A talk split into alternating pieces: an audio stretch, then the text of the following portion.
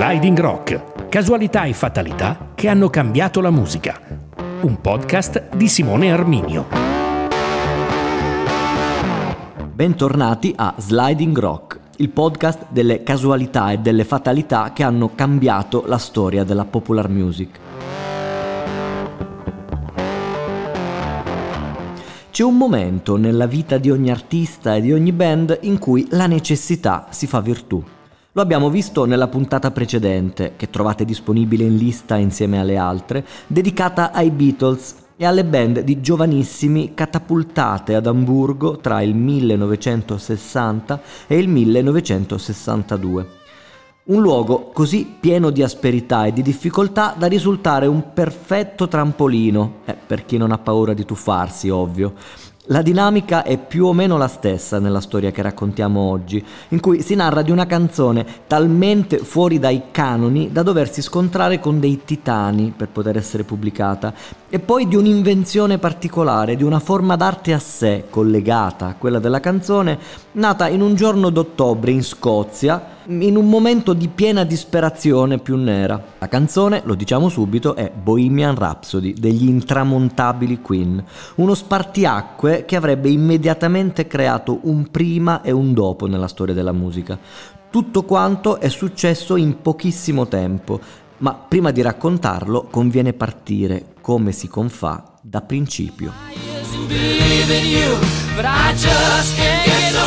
I somebody, Ooh, somebody, somebody. Can anybody find me? Siamo nei primissimi mesi del 1975. I Queen sono in una buona fase della loro vita. Finalmente, da quando sono nati, quasi cinque anni prima, le cose iniziano a ingranare. Un sospiro di sollievo per il chitarrista Brian May e per il batterista Roger Taylor, che, aperta parentesi, fu trovato mettendo un annuncio su una bacheca ma eh, erano già passati entrambi dal naufragio degli Smile, una band a cui pure a un certo punto avevano creduto, merito di qualche successo centrato come l'apertura dei concerti dei Pink Floyd o degli Yes e della firma di un contratto discografico che aveva portato alla pubblicazione di un paio di singoli. Però né i concerti e né le canzoni alla fine erano ingranate abbastanza, così a un certo punto il cantante del gruppo, Tim Staffel,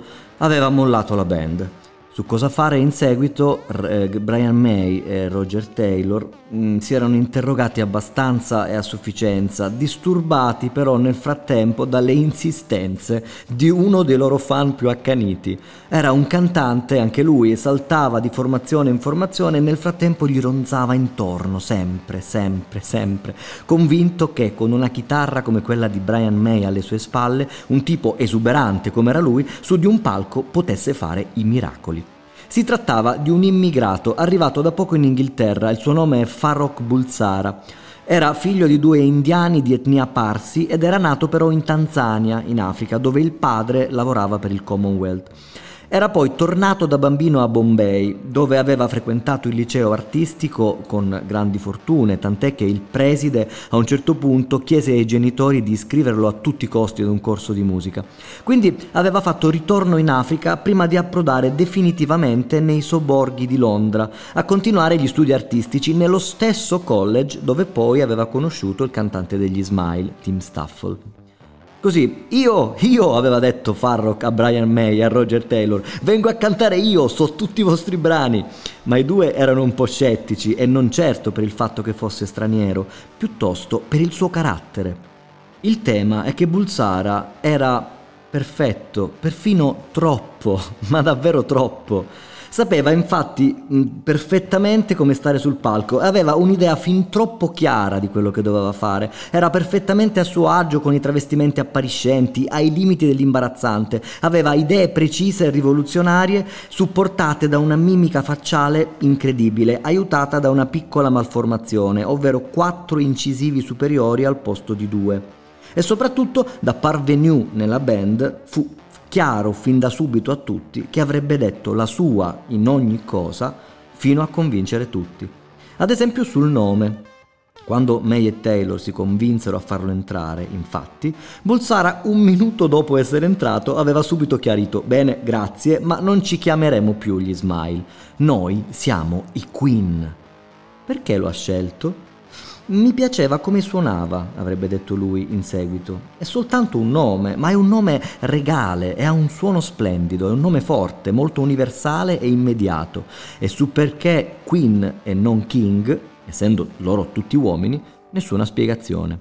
Avrebbe fatto discutere, certo, ma questo a suo dire sarebbe stata la forza. Insomma, la storia della regina del rock inglese poteva incominciare. Mancava solo un ultimo dettaglio, ovvero un frontman di una rock band non può chiamarsi Farrokh Bulsara e questo lo disse lo stesso Bulsara. Poi guardò i suoi nuovi colleghi e con la stessa convinzione con cui aveva proposto e convinti ad accettare quel nome, i Queen, disse loro: Farrock da oggi non esiste più. Chiamatemi Freddie Mercury.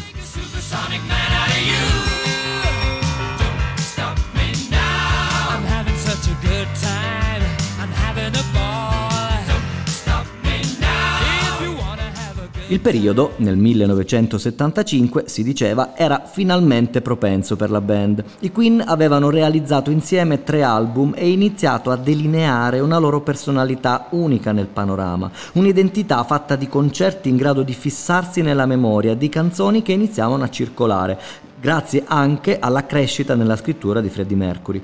Quello sarebbe stato l'anno del primo tour mondiale che avrebbe toccato gli USA, dove già iniziavano ad essere conosciuti grazie al brano Killer Queen, e altri posti lontanissimi da loro come il Canada o addirittura il Giappone che poi così tanto diede all'ispirazione di Mercury. Ci voleva però con l'occasione un nuovo disco da presentare subito dopo la fine del tour e di questo non c'erano dubbi. Eh, quello che non era così certo invece riguardava dove Freddie Mercury sarebbe voluto andare a parare.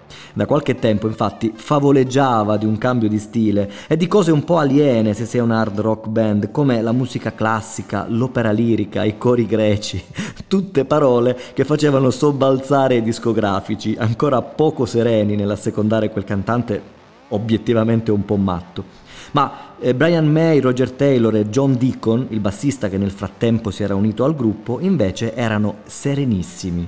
Avevano capito da tempo che il loro amico Freddy aveva le idee chiare e che raramente sbagliava. Certo, quella volta convincere il mondo della giustezza delle sue idee fu davvero complicato. Mercury aveva iniziato con il loro produttore, Roy Thomas Baker. Un giorno di gennaio aveva accennato per lui ad una parte di melodia, fatta con il piano e con la voce. Era una cosa che Mercury si portava dietro fin da adolescente che suonava spesso nei momenti di pausa. Si chiamava The Cowboy Song e parlava di un ragazzo che aveva ucciso un uomo. Faceva più o meno così. Mama,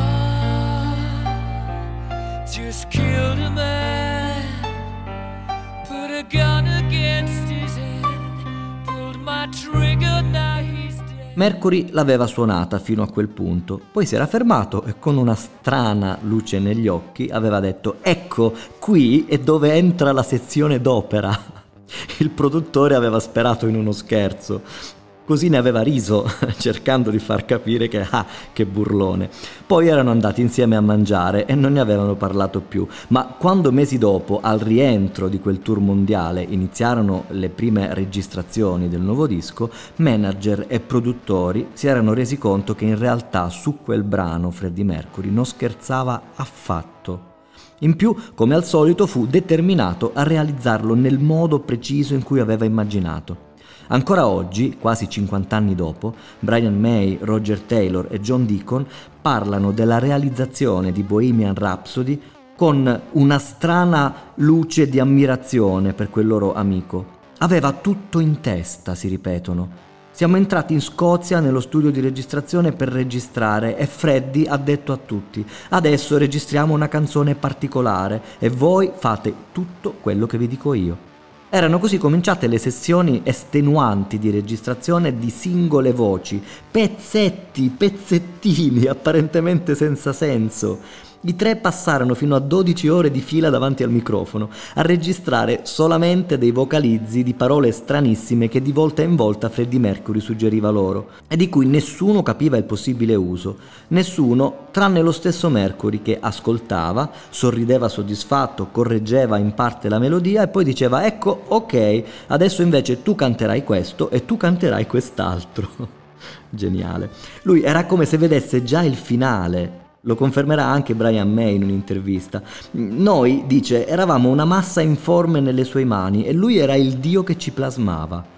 I produttori erano disperati per questa cosa perché il tempo e il dispendio di soldi erano altissimi. Ma noi invece no, dirà Brian May, noi ci fidavamo, eravamo tranquilli. Freddy sapeva dove ci stava portando e lo si vedeva da come ci guardava. Il risultato infatti è unico nella storia del rock. È un'opera monumentale, inaudita, in grado di racchiudere in un solo brano l'intera evoluzione della musica del mondo, dai madrigali ai cori a cappella, ad una ballata voce e piano, ad una solo rock, ad una sezione di opera classica, poi di nuovo l'hard rock e il finale romantico, come si confà. Il tutto in una sola canzone, realizzata in maniera però sinfonica, sovrapponendo quasi 200 tracce differenti. Una cosa monumentale per l'epoca se si considera che siamo nel 1975 e i computer non sono neanche lontanamente immaginati. Al loro posto c'erano dei registratori a nastro, dei nastri che a un certo punto, nell'impossibilità di contenere tutte quelle sovraincisioni, iniziarono a, a, non reggere più il suono e quindi a venire tagliati e incollati insieme in modo artigianale con le forbici e con la colla. Ed è questo il motivo per cui il suono della canzone, ad ascoltarlo ancora oggi, si sporca man mano che si va avanti nell'ascolto. Inizia limpidissimo, poi diventa sempre più sporco e distorto verso il finale della canzone. Questo perché perché traccia su traccia su traccia su traccia i suoni si sovrappongono e non essendo in digitale si sporcano l'uno con l'altro. I produttori, va detto, a quel punto della produzione erano letteralmente furibondi. I soldi spesi erano incalcolabili e in più il risultato era ai loro occhi perfetta spazzatura. Così, nelle pause e di nascosto, cercavano di convincere i più sani del gruppo, ovvero Brian May e gli altri, che quel loro cantante questa volta li stava portando a sbattere contro un muro. Ma su questo punto i Queen non volevano ascoltare né sentire ragioni, non ebbero mai dubbi. Gli bastava osservare Freddie Mercury dietro ai vetri della regia con le cuffie e lo sguardo perso e un sorriso radiante mentre ascoltava quello che avevano registrato e con la bocca mimava impercettibilmente ogni dettaglio che le orecchie ascoltavano. Lui stava vedendo il finale durante il farsi della realizzazione del brano. Allora gli altri tre parlavano con i produttori, lo indicavano e dicevano ma non lo vedete Freddy? Lui ha già finito di registrare, lui ha già tutto in mente, è una sinfonia ed è tutta sua. I discografici ribattevano, ma tutta questa roba non ha neppure un nome. E a quel punto Freddie Mercury, come sempre, stupiva tutti. Ah, non ve l'avevo detto? Si chiamerà Bohemian Rhapsody. Oh, mamma mia, mamma mia! Mamma mia, let me go! Beelzebub has a devil le registrazioni di Bohemian Rhapsody furono un lavoro nel lavoro durante la realizzazione del disco. Tutto cominciò il 24 di agosto e si protrasse infatti fino a ottobre inoltrato in parallelo con la realizzazione degli altri brani. C'erano infatti sempre nuove parti da registrare che Mercury portava in studio ogni giorno appuntate su frammenti di elenchi telefonici, su scontrini di negozi, su fogli volanti, chiedendo poi di riprendere quella tale cosa al minuto tot e di aggiungere un pezzo qui, un pezzo lì, ma senza una reale successione cronologica, cosicché la forma intera della canzone finita rimase un mistero fino alla fine era tutto soltanto nella sua testa e fu un lavoro costosissimo che i produttori si diceva accettarono davvero malvolentieri e soltanto perché il resto dell'album, A Night e The Opera, era tutto sommato buono. E poi perché c'era appena stato un tour mondiale ed era andato benissimo e un disco in quel momento era l'unica cosa che occorreva. Lo scetticismo, nonostante ciò, rimase molto alto, i dubbi della Amy sul brano crescevano ogni giorno di più. E mh, mm, il problema principale riguardava le parti di opera che erano state realizzate per un totale di 70 ore in studio di sovraincisioni, ma erano considerate eccessivamente colte e difficilmente comprensibili un, in un brano rock. E poi c'era un altro grande problema, addirittura insormontabile ai loro occhi, ovvero l'incredibile lunghezza della canzone per i canoni dell'epoca, per i canoni delle radio, della tv. Era troppo lunga, durava 5 minuti e 55 secondi ed era davvero troppo per qualunque tipo di pezzo. In più era semplicemente proibitivo nel caso in cui, come Mercury e il resto della band insistevano a dire, quella canzone fosse stata scelta come singolo del disco. E i discografici a dire ma come lo mandi nelle radio? Dura 6 minuti, non lo passeranno mai. Eppure un precedente in realtà c'era. Era un brano realizzato sette anni prima e, pensate il caso, esattamente in quegli stessi studios e suonato esattamente con lo stesso pianoforte che Mercury stava utilizzando per Bohemian Rhapsody. Era un brano lunghissimo, di oltre sette minuti, che era stato scritto per tranquillizzare un bambino, Jules, i cui genitori eh, si erano separati. Una canzone che, nonostante la lunghezza assoluta, fu scelto però come singolo e andò anche bene.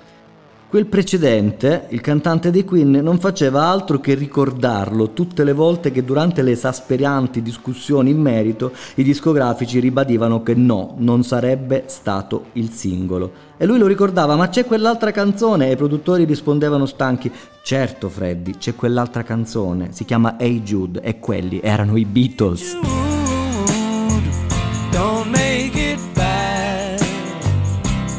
Take a sad song and make it better.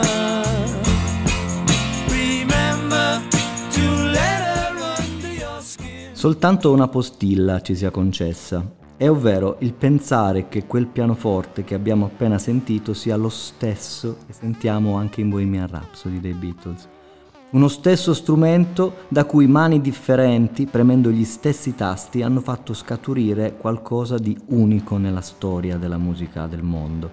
È una casualità, ci mancherebbe, ma in fondo ci piacciono tanto e come ormai abbiamo capito, qualcosa vorranno pur dire.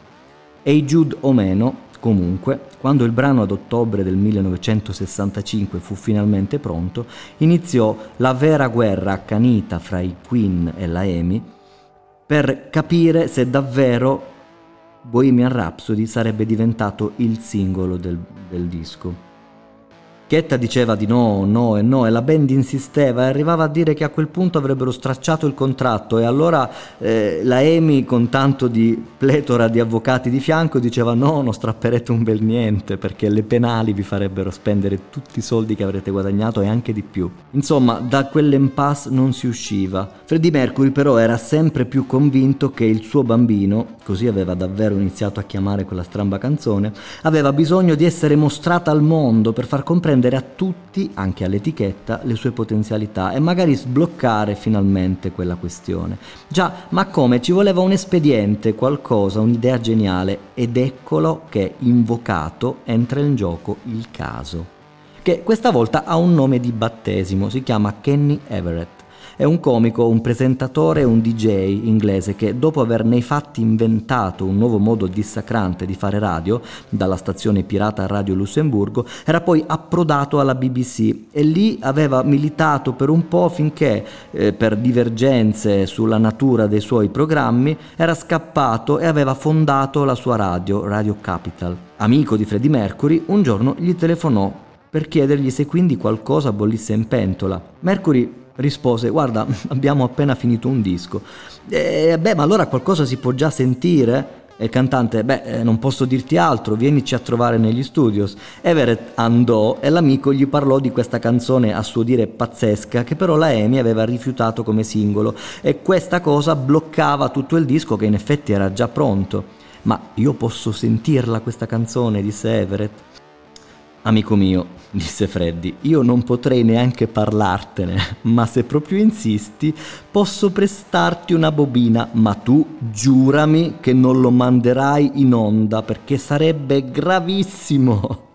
Certo Freddy, contaci, aveva risposto il DJ capendo subito le reali intenzioni dell'amico. E così, a partire da quella stessa sera, il DJ aveva iniziato a parlare di una misteriosa canzone dei Queen e a mandarne degli spezzoni. Poi, subissato dalla curiosità degli ascoltatori che telefonavano in continuazione, alla fine aveva ceduto, passando il brano tutto per intero con i suoi 5 minuti e 55 secondi, giudicati un, un tempo impossibile per qualunque radio, ma non per per lui.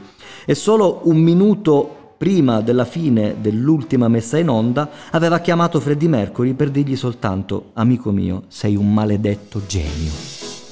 I want to break free.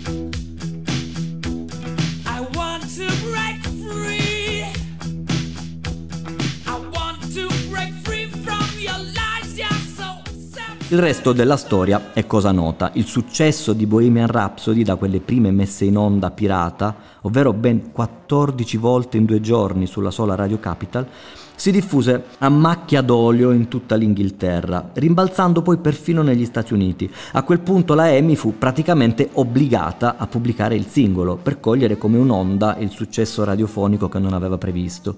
I risultati però, ovvero nove settimane in classifica e un milione di copie vendute in soli due mesi in Inghilterra, ci dicono che i Queen in fondo avevano avuto ragione. Un brano può essere più lungo o meno lungo, può essere uno standard di un genere o avere una struttura inconcepibile che saltella dalla musica classica fino alle più mo- moderne tipologie di rock. In, in tutti i casi, come in questo, se è un capolavoro non mancherà di dimostrarlo. Resta soltanto un ultimo dettaglio in questa storia, un'ultima casualità da raccontare ed è forse la meno nota, ma di sicuro quella che maggiormente ha cambiato le sorti della musica è legata ad una trasmissione televisiva, la più celebre, più ambita in assoluto in tutta Inghilterra. Si chiama Top of the Pop e ogni settimana presenta al mondo le migliori novità musicali, invitando gli artisti a suonarle in diretta. Un momento che le band in quegli anni sognavano come i registi sognano la notte degli Oscar. E neppure i Queen erano immuni da quel fascino. Fin dall'inizio della loro carriera, Top of the Pop era stato nei loro discorsi il coronamento di un sogno, il traguardo di arrivo che chissà se sarebbe mai arrivato, il successo finalmente. Ma allora, perché quando quel momento, grazie a Bohemian Rhapsody, finalmente arrivò, loro fecero di tutto per non andarci? Il motivo è presto detto, a Top of the Pop si suona in playback. È una canzone così complessa come Bohemian Rhapsody, davvero non si può mimare. Con tutti quei cori diventa impossibile, ma soprattutto diventa un'eresia. Ma allora cosa fare? Rinunciare a tutto? No, bisogna trovare una soluzione. Intanto i Queen inventano una scusa perfetta. Quel giorno, quello della messa in onda, loro sono lontanissimi da Londra, sono nella profonda Scozia per un concerto fissato da tempo, ma almeno su questo però concordano con la casa discografica, a Top of the Pop non si può rinunciare. Così si risolse di fare una cosa un po' stramba per l'epoca, ovvero realizzare un, un, video promozionale da mandare in redazione nella speranza che avessero voglia di mandarlo comunque in onda. Ora, realizzare un videoclip di una canzone non era una novità assoluta, lo avevano già fatto gli ABBA un paio d'anni prima con Waterloo. E gli stessi Beatles con Strawberry Fields Forever o con Paperback Rider, un singolo e un video famosi perché in quelle immagini Paul McCartney, reduce da un incidente in macchina, aveva un dente scheggiato e questo fece partire tutta una serie di elucubrazioni che portarono addirittura al mistero della morte di Paul McCartney, ma questa è un'altra storia. Torniamo ai Queen e a Bohemian Rhapsody. Si trattava insomma di realizzare un video che però non fosse soltanto una, una, ripresa di loro che suonano, ma qualcosa di particolare, una vera e propria chicca da regalare ai fan. Però il tempo stringeva perché tutto ciò accade nell'unico giorno, lo stesso giorno in cui a sera sarebbe andato in onda Top of the Pop. Bisognava fare in fretta. Allora la produzione trovò subito un regista, Bruce Govers, che aveva già eh, fatto alcune registrazioni dal vivo dei, dei concerti dei Queen e reperì al volo anche un piccolo budget, 4.500 sterline, una cosa piccolissima se si pensa ai milioni che erano stati spesi per quell'album.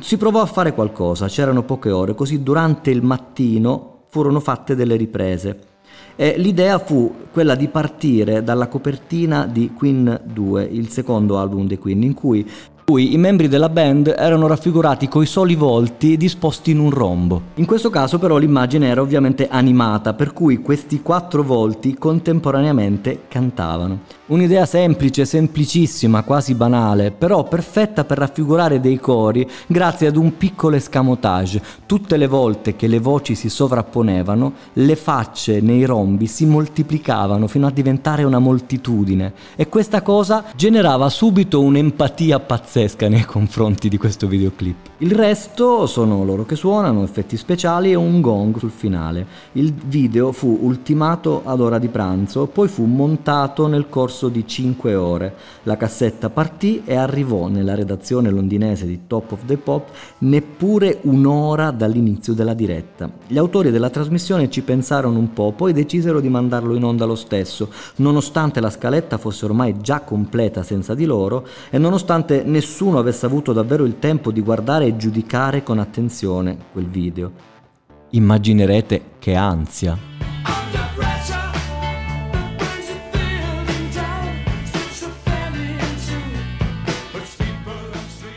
Ovviamente fu un successo. Il videoclip di Bohemian Rhapsody entrò talmente tanto e profondamente nella testa e nell'immaginario degli spettatori che continuò poi ad essere passato ogni settimana e da lì si diffuse nelle trasmissioni tv di tutto il mondo. Fu una vera e propria rivoluzione, l'ennesima innescata da uno stesso brano, dopo la sfida vinta con i tempi radiofonici. E che sia stato davvero il primo videoclip della storia della musica moderna oppure no, e su questo le persone da tempo litigano e si scontrano, importa importa davvero ben poco perché questo videoclip è stato l'inizio della cosiddetta MTV Age e dell'idea diventata poi in brevissimo tempo la norma che ogni album debba avere un singolo e ogni singolo debba avere un videoclip e che questo videoclip non debba essere semplicemente una registrazione ma un vero prodotto a sé stante, un piccolo film con cui raccontare la storia della canzone e del disco e in fondo anche della band. Che tutto questo sia successo con un video realizzato in poche ore, in meno di un giorno, e soltanto perché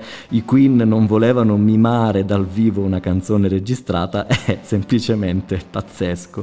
Ma d'altronde nessuno può pensare a Bohemian Rhapsody anche oggi senza avere in testa quelle quattro teste parlanti a rombo e quelle poche ma cruciali immagini a cui tutti siamo abituati ad associare la canzone, quindi il semplice molto spesso funziona più del complesso.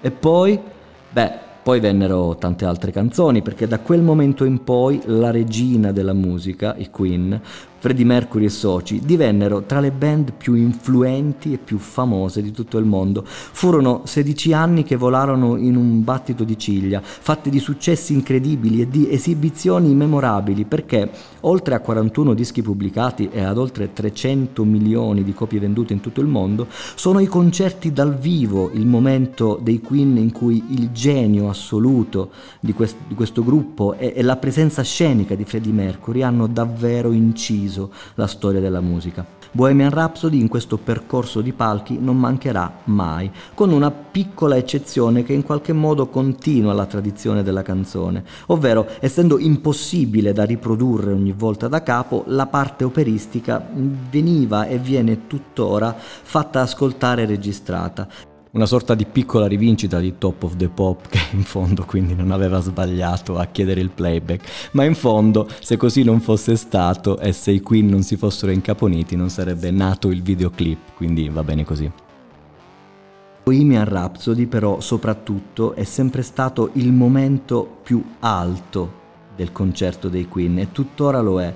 È un momento di totale compresenza tra pubblico e musicisti sul palco che ancora oggi, nonostante l'assenza di Freddie Mercury, rappresenta il punto davvero catartico in cui Freddie è lì e canta con centinaia di milioni di persone in tutto il mondo di questa cosa, di questo suo potere di entrare davvero in sintonia con il cuore delle persone, il cantante dei Queen era così convinto che il suo apporto sul palco non lo fece mancare mai, neanche in quel momento drammatico della sua vita in cui scoprì che a causa dell'AIDS sarebbe presto morto. Di fronte ad una scoperta del genere chiunque avrebbe perso la voglia, chiunque si sarebbe ritirato, chiunque avrebbe finito i suoi giorni in un modo diverso. E invece quando lui lo scoprì si sedette al tavolino e scrisse il suo testamento. Un testamento fatto in fondo di sole cinque parole, ma che più di tutte ne descrivono la grandezza artistica,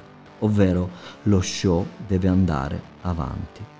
Parola di Farrokh Bulsara, un piccolo folletto nato africano, vissuto indiano, diventato inglese e poi subito dopo cittadino del mondo, un mortale reso per sempre immortale, grazie ad un'arte che aveva già tutta in testa, bastava soltanto esplicitarla per essere semplicemente e per sempre Freddie Mercury.